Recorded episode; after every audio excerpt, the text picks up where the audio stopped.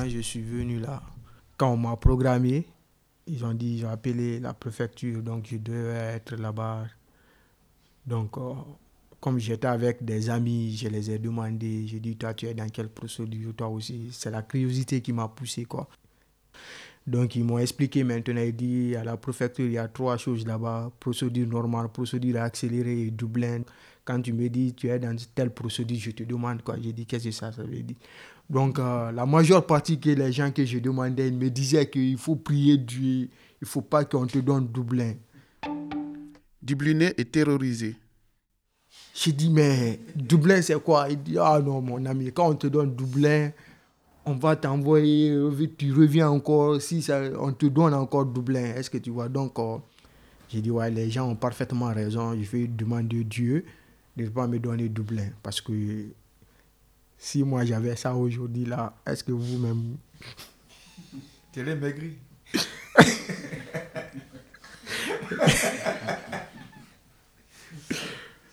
Parce que ça, vraiment, il faut que l'État français revoie leur loi là. Ce documentaire a été réalisé par la télé-radio à plus d'une voix à Grenoble. Les participants sont les demandeurs d'asile qui prennent des cours de français, les formateurs et les deux initiatrices de ce travail.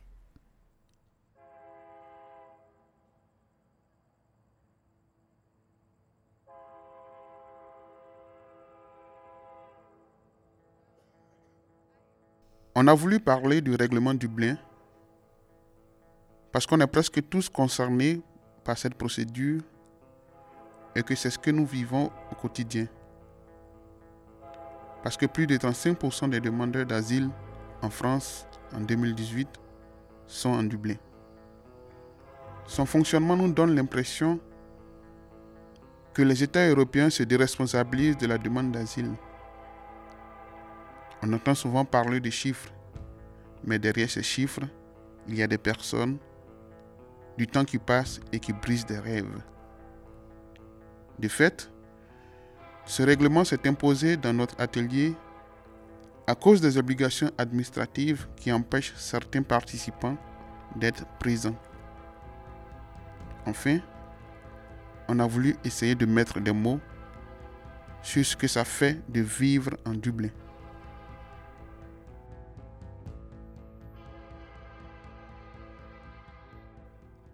C'est comme si on, on rajoutait encore un peu de souffrance à ce que tu as déjà vécu, à ce que tu as déjà fait, ton parcours, quitter chez toi, venir jusqu'ici. Si on te met encore dans la procédure Dublin, tu es là, tu es bloqué, tu ne peux rien faire, tu, il faut encore attendre. En fait, euh, en fait, j'avais pensé que c'est vraiment pas du tout bon de mettre euh, un groupe dans une procédure normale et d'autres groupes, je ne sais pas, dans une, dans, dans, dans une procédure euh, Dublin. En fait, c'est comme si on disait, on disait à quelqu'un, il est, il est normal. Et l'autre, il est, il n'est pas normal, il est anormal. En tant que demandeur d'asile, le premier pays d'accueil, ton premier pays d'accueil, ce pays est supposé de te prendre comme demandeur d'asile. Si tu passes par l'Italie, comme c'est mon cas, je suis passé par l'Italie. Quand on te prend dans le bateau, quand tu descends en Sicile, en Sicilia, ils vont te faire l'emprunt. Tu comprends? Parce que là, c'est la porte d'entrée. C'est le premier pays où tu es rentré en, en Europe. C'est ton premier pays. Maintenant, après là-bas, ils vont t'envoyer dans une ville. Quand ils t'envoient dans une ville, ils vont te faire faire. Pourquoi je le dis? Moi, j'ai expliqué. J'ai dit, je veux aller en France. Je veux aller en France, pourquoi? Parce que je, je parle non seulement mon pays, je suis guinéen, le pays est francophone, je parle le français et je veux aller là-bas étudier. Donc ils m'ont dit, euh, d'accord, pour le moment, tu ne vas pas faire une demande d'asile ici, mais tu vas faire l'empreinte pour manger et pour dormir, pour rester là. Donc euh, ils m'ont envoyé une feuille. C'est l'italien qui écrit. Je ne parle pas italien. Donc euh, j'ai fait l'empreinte. Ils m'ont dit de faire les, les doigts là, j'ai fait. donc pour, pour rester là-bas et, et puis pour manger. Parce que tu, après tout ce qu'on a traversé euh, du pays d'origine jusqu'en Italie, on a passé une galère, tu es fatigué, tu ne comprends même plus, des fois même tu es, tu es tourmenté, tu ne comprends pas les choses. Quand on t'explique, tu dis d'accord, j'ai compris. Surtout quand on te dit, tu vas manger. Parce qu'après ce long voyage, tu as faim, tu es fatigué, exténué, épuisé complètement. Donc c'est pourquoi j'ai dit, on nous a fait faire. Si on nous avait très bien expliqué, on n'allait pas le faire, même si il a, ça allait coûter quoi, mais on n'allait pas le faire. Maintenant, quand tu fais ça là-bas, ça suppose que tu as demandé l'asile directement. Donc, euh, l'objectif de cette procédure Dublin, c'est de protéger l'Europe. C'est ça l'objectif, c'est de protéger l'Europe pour ne pas qu'il y ait de migrants, assez de migrants ou bien qu'il y ait de migrants. Maintenant, l'Europe a pensé à elle. Mais l'Europe devrait penser aussi aux gens qui ont traversé tout ça et qui sont venus jusque-là. Quand tu viens, il faut que tu aies un choix. Que le pays va accepter ou pas, que tu aies au moins un choix. Je veux aller en Italie, je veux rester en Italie du moins, si je veux aller en France, je veux aller en Espagne, moi je veux aller en Allemagne. D'accord, tu peux aller. Mais aux différents pays européens, c'est à eux de voir maintenant s'ils vont te donner papier, oui ou non. Dublin, capitale de l'Irlande, est la ville où a été voté un règlement européen en dix-neuf cent quatre-vingt-dix, le règlement Dublin. Le but est de contrôler le nombre de demandeurs d'asile selon le principe que le premier pays d'entrée du demandeur dans la zone Schengen est responsable de la demande d'asile. Le principe du règlement. Fanny, salariée de l'association Accueil des demandeurs d'asile à Grenoble. C'est qu'il y ait un seul État au sein de l'Union européenne qui soit responsable de la demande d'asile. Donc le règlement a été écrit pour essayer de déterminer qui est cet État responsable avec tous les critères pour réussir à savoir dès le début de la procédure qui sera responsable ensuite de la procédure, pour combien de temps et quand est-ce qu'expire cette responsabilité. C'est là où il fallait se mettre d'accord. Et dans leur discussion, on se dit, ah, bon, pour choisir qui sera responsable, on n'a qu'à dire que c'est celui qui a laissé rentrer le demandeur. Donc soit parce qu'il lui a délivré un visa, soit parce qu'il a mal contrôlé ses frontières, entre guillemets. Et ça, c'est les arrivées euh, par l'Italie et l'Espagne. C'est les États membres qui font le règlement et donc qui font la loi européenne. Donc il n'y a pas de justification autre que politique en fait. L'objectif premier du règlement, c'est pas favoriser le traitement des demandes d'asile, c'est plutôt de dissuader des personnes de déposer une demande en France. L'intérêt pour le gouvernement et les autres gouvernements européens, c'est de limiter la demande dans le propre État, euh, parce que comme ça, les, l'espoir, c'est que les personnes, plutôt que de, de déposer leur demande en France, iront la déposer dans un autre euh, État européen.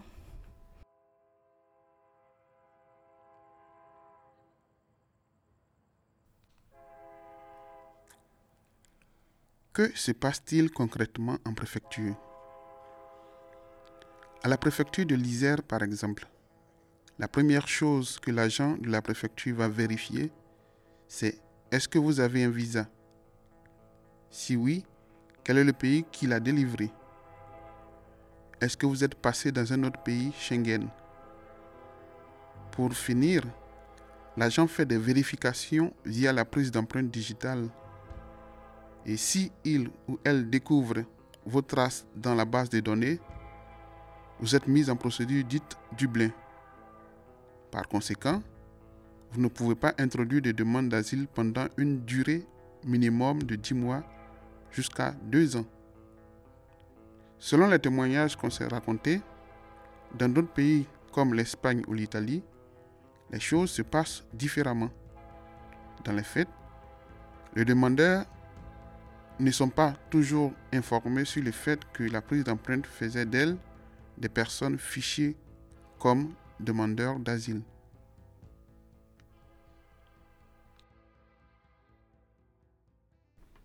On a, on a aussi reparlé du volet, je, peux, je dirais, arbitraire de la chose. Ça veut dire qu'on On a eu l'expérience de personnes qui, qui, qui arrivent, qui, qui ont eu le même parcours, et elles arrivent en France, notamment à la préfecture de l'Isère en même temps, et il y, y en a qui sont mises en procédure dite normale et d'autres en procédure Dublin. Comment expliquer cela si il y a les, les empreintes qui sont prises dans, en Italie, par exemple, dans le même camp, et puis bon, comment, comment on, on met deux amis proches qui ont eu la même histoire à peu près, qui arrivent le même jour, et l'un, le premier est en procédure normale et l'autre en procédure Dublin.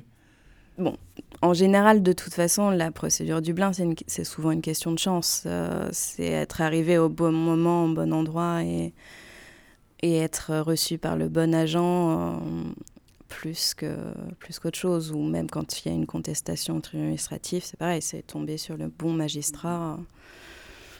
C'est pas forcément... Ce qui est le plus difficile, en fait, dans la procédure, c'est ça, c'est de ne pas maîtriser le parcours. C'est-à-dire que c'est d'autres personnes qui font les choix pour, euh, pour le demandeur, et il n'a pas de maîtrise, de, pas de possibilité déjà de se projeter plus tard pour euh, espérer enfin avoir euh, la possibilité de déposer sa demande d'asile. Généralement, ils sont plutôt dans l'attente, euh, ce qu'on disait dans, tout à l'heure avec Papy. Euh, il y a toute cette souffrance de l'attente et de ne pas savoir... Euh, ce qui se passera après, qui est difficile. Dans la pratique, qu'est-ce que ça veut dire être dubliné ? Entre deux mille seize et deux mille dix-huit, concrètement, les personnes étaient assignées à résidence, ce qui est paradoxal, car les personnes ne sont même pas logées et on leur dit de ne pas bouger de leur maison. En fait, elles étaient dans l'obligation d'aller signer deux fois par semaine au commissariat de police, avec chaque fois le risque d'être déporté dans le pays d'entrée. Depuis fin deux mille dix-huit, une réforme a mis en place des pôles régionaux doublés. Désormais, les personnes doivent se rendre à la préfecture de Lyon une fois par mois pour signer, toujours avec le risque d'être expulsé. Si elles ne se présentent pas à une convocation, elles sont déclarées en fuite par la préfecture, ce qui signifie qu'elles ne pourront pas demander l'asile pendant douze mois et qu'elles sont considérées comme irrégulières.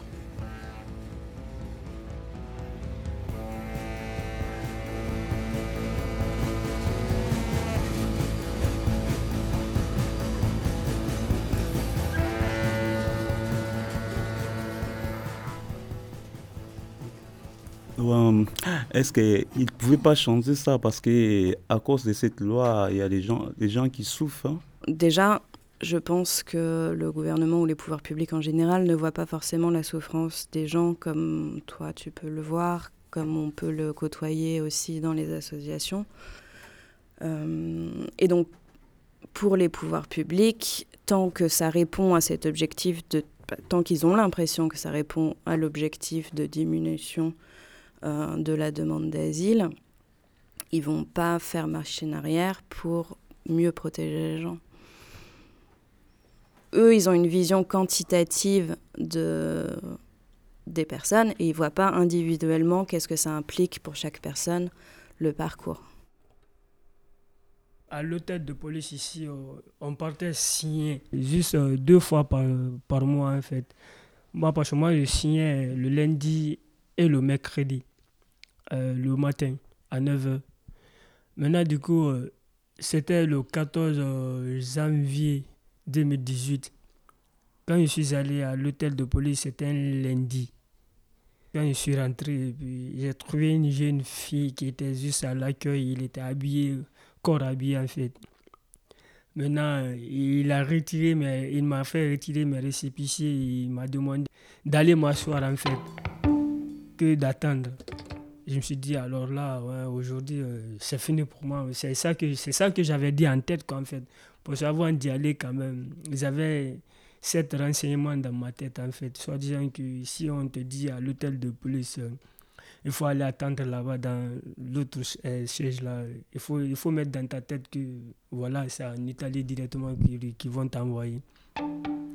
Maintenant, quand j'étais assis, Euh, après dix minutes, il y a un policier qui est venu m'appeler. Il était, il était pas habillé en, en comment dire, il n'était pas habillé dans, dans l'air tenue. Il était juste en civil en fait.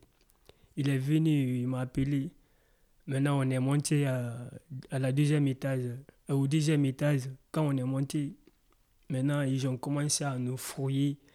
Ils nous ont fouillés. Et puis voilà, ils ont commencé maintenant à nous menotter. Bon, moi, je me suis dit, mais pourquoi cette minute-là dans, dans notre main comme ça, en fait? Ou bien nous sommes des voleurs, ou euh, comme des criminels, ou des terroristes, ou quoi. Il dit non, c'est, c'est la loi qui dit ça.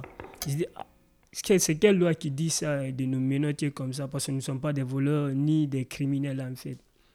Il dit, là, c'est, c'est la loi qui dit ça, donc voilà.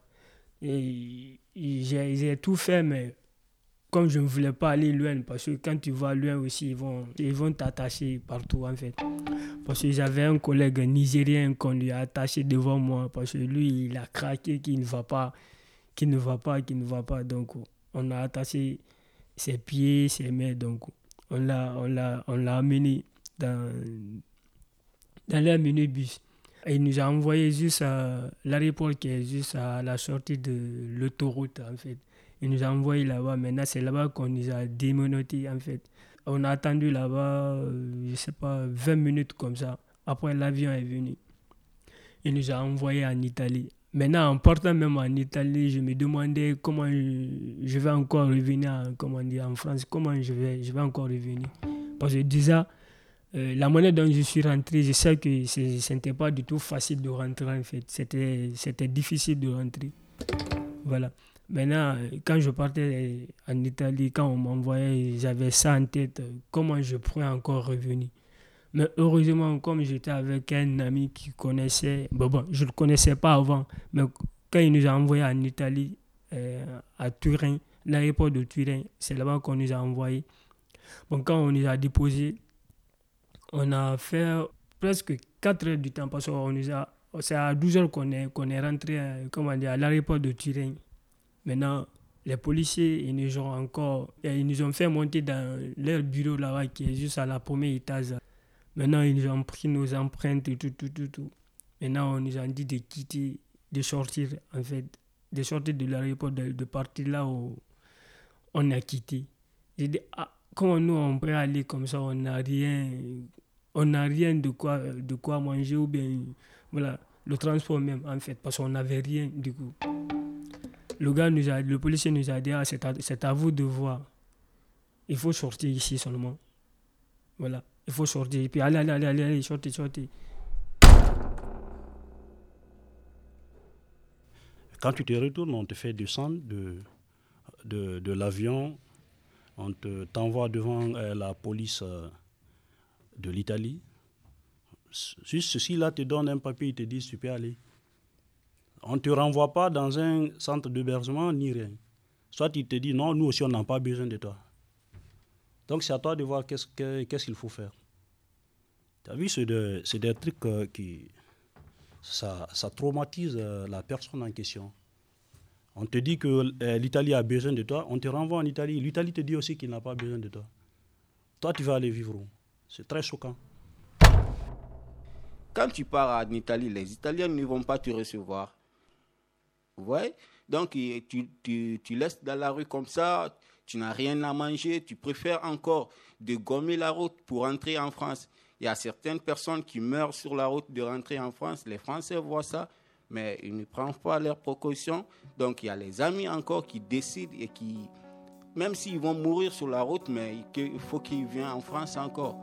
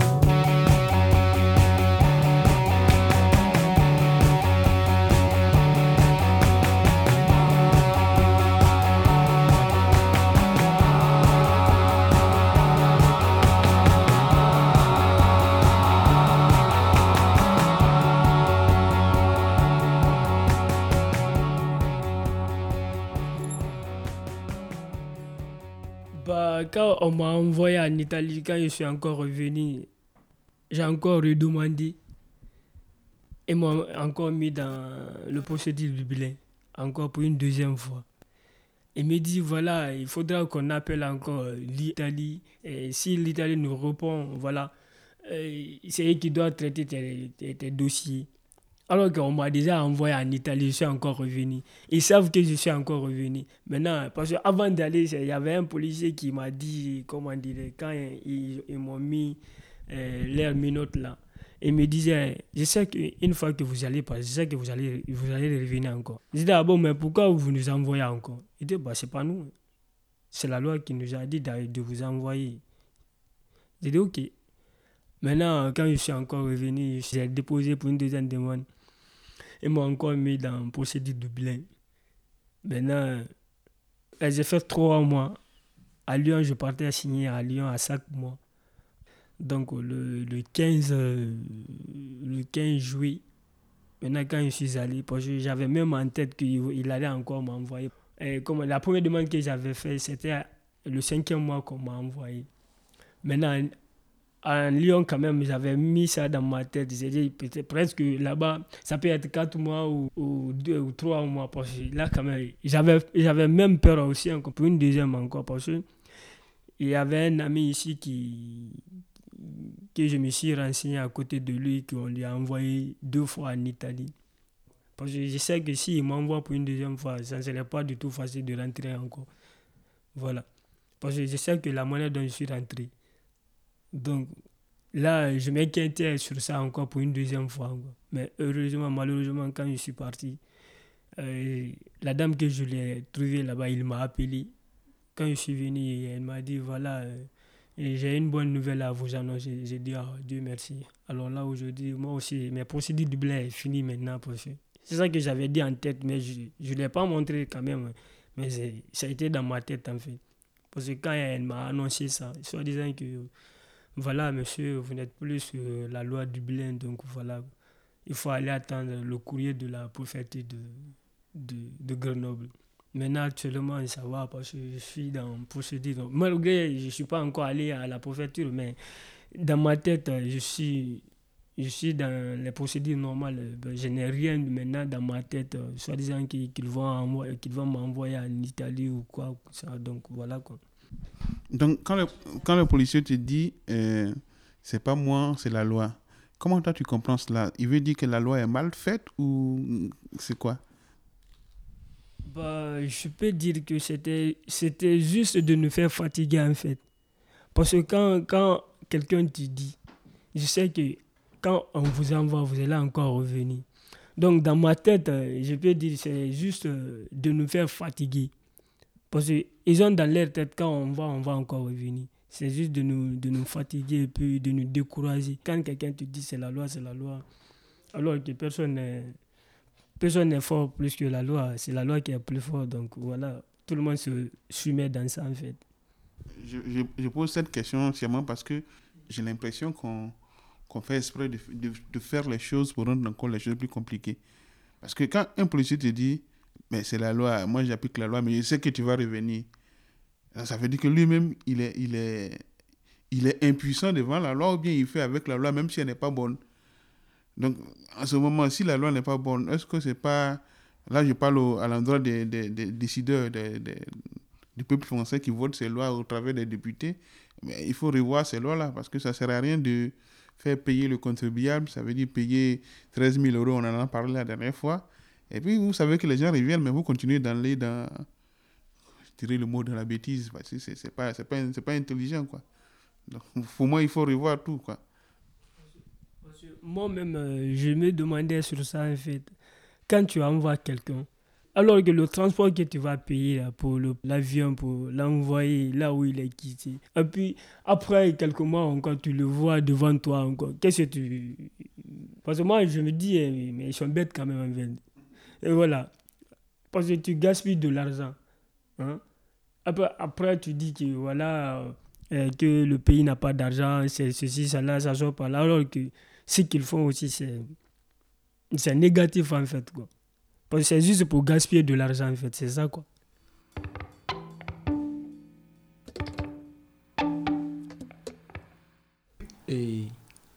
ce que moi je me dis souvent, oui.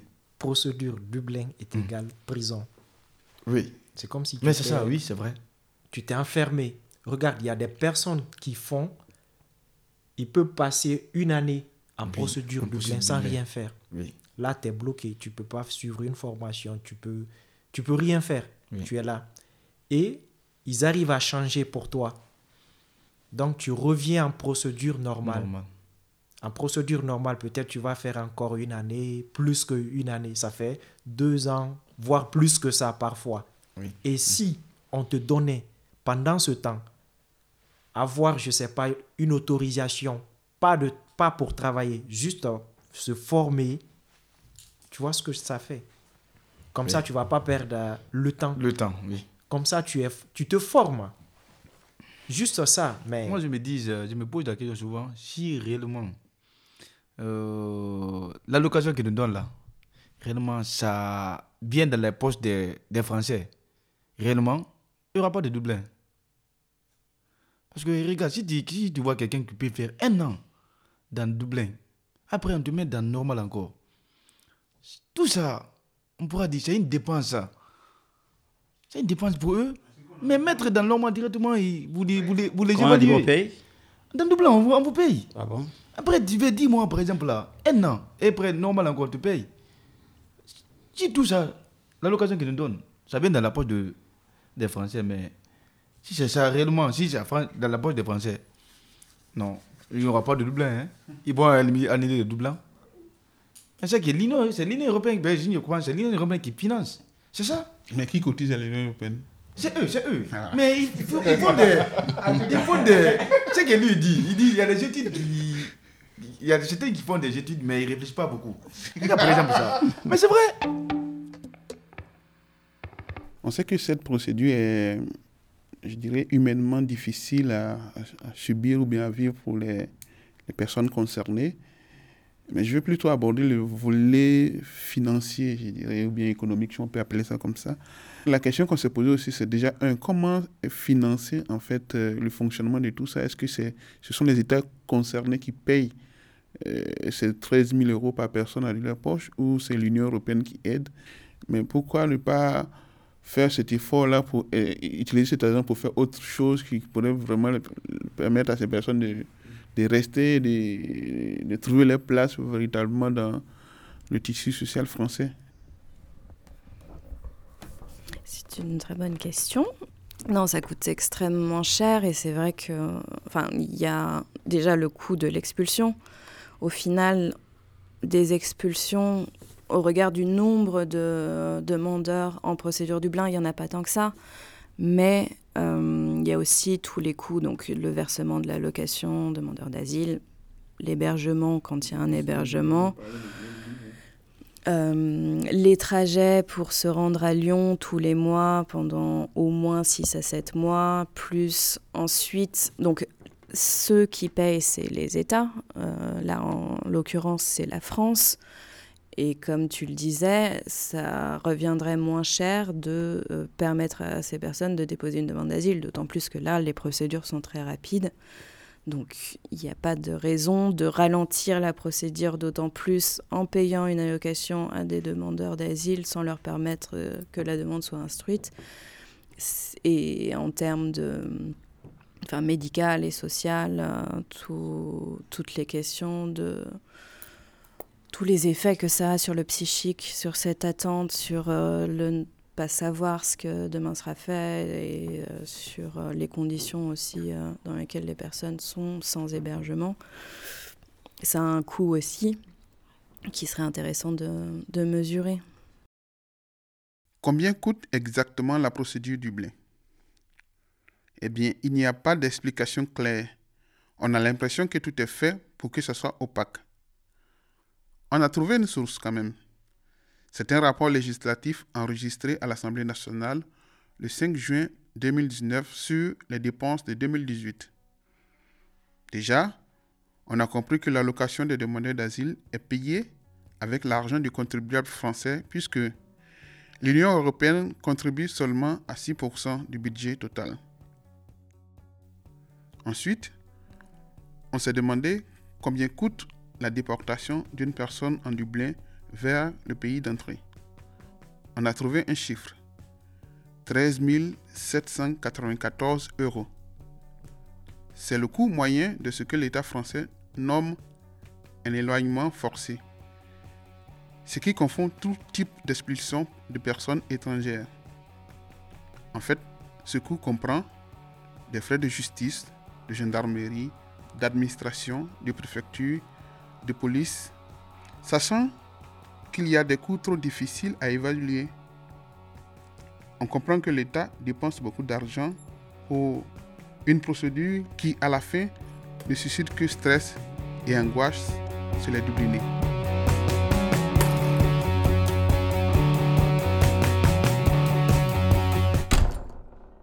L'Italie, l'Espagne et même la Grèce n'ont pas réfléchi avant lorsqu'on prenait la décision.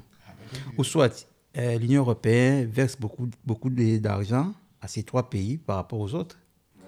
Peut-être. Ils ont, c'est parce que euh, ces trois pays qui font entrer beaucoup de gens, normalement.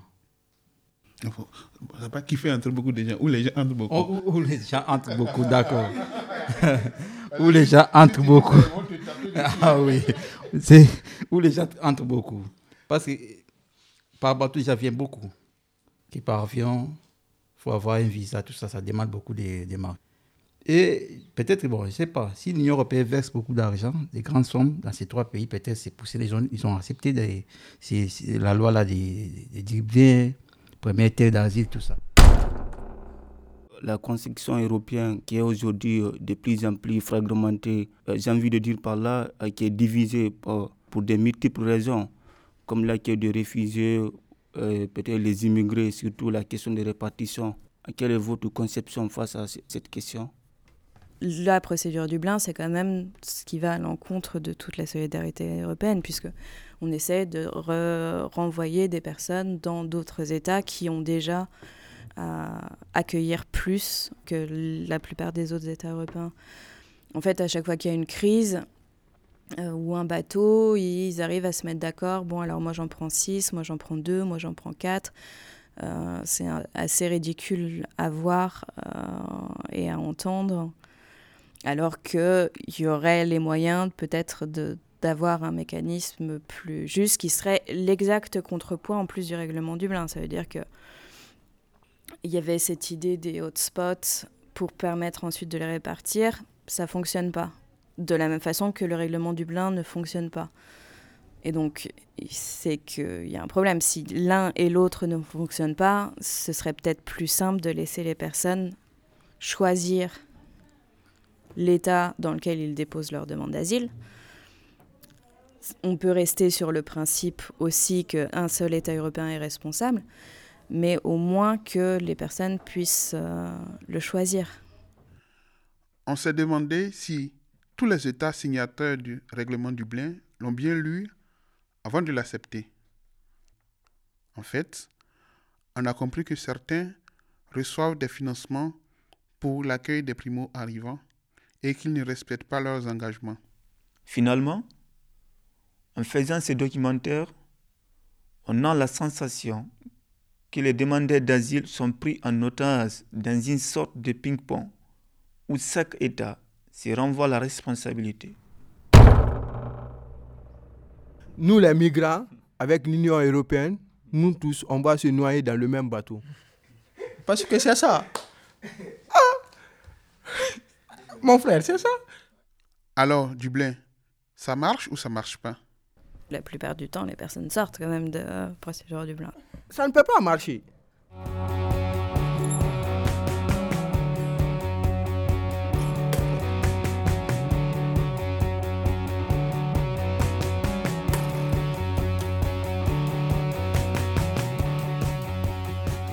Ce documentaire a été créé dans une démarche de recherche avec Karine et Serena de l'association Modis Operandi à Grenoble. Kofi, enseignant de français. Avec Keita, So, Dadi, Mat, Mamoudou, Papi, Haba, Zisteng, Alia, Bangroa, Daniel et bien d'autres encore dont vous n'entendez pas la voix ici.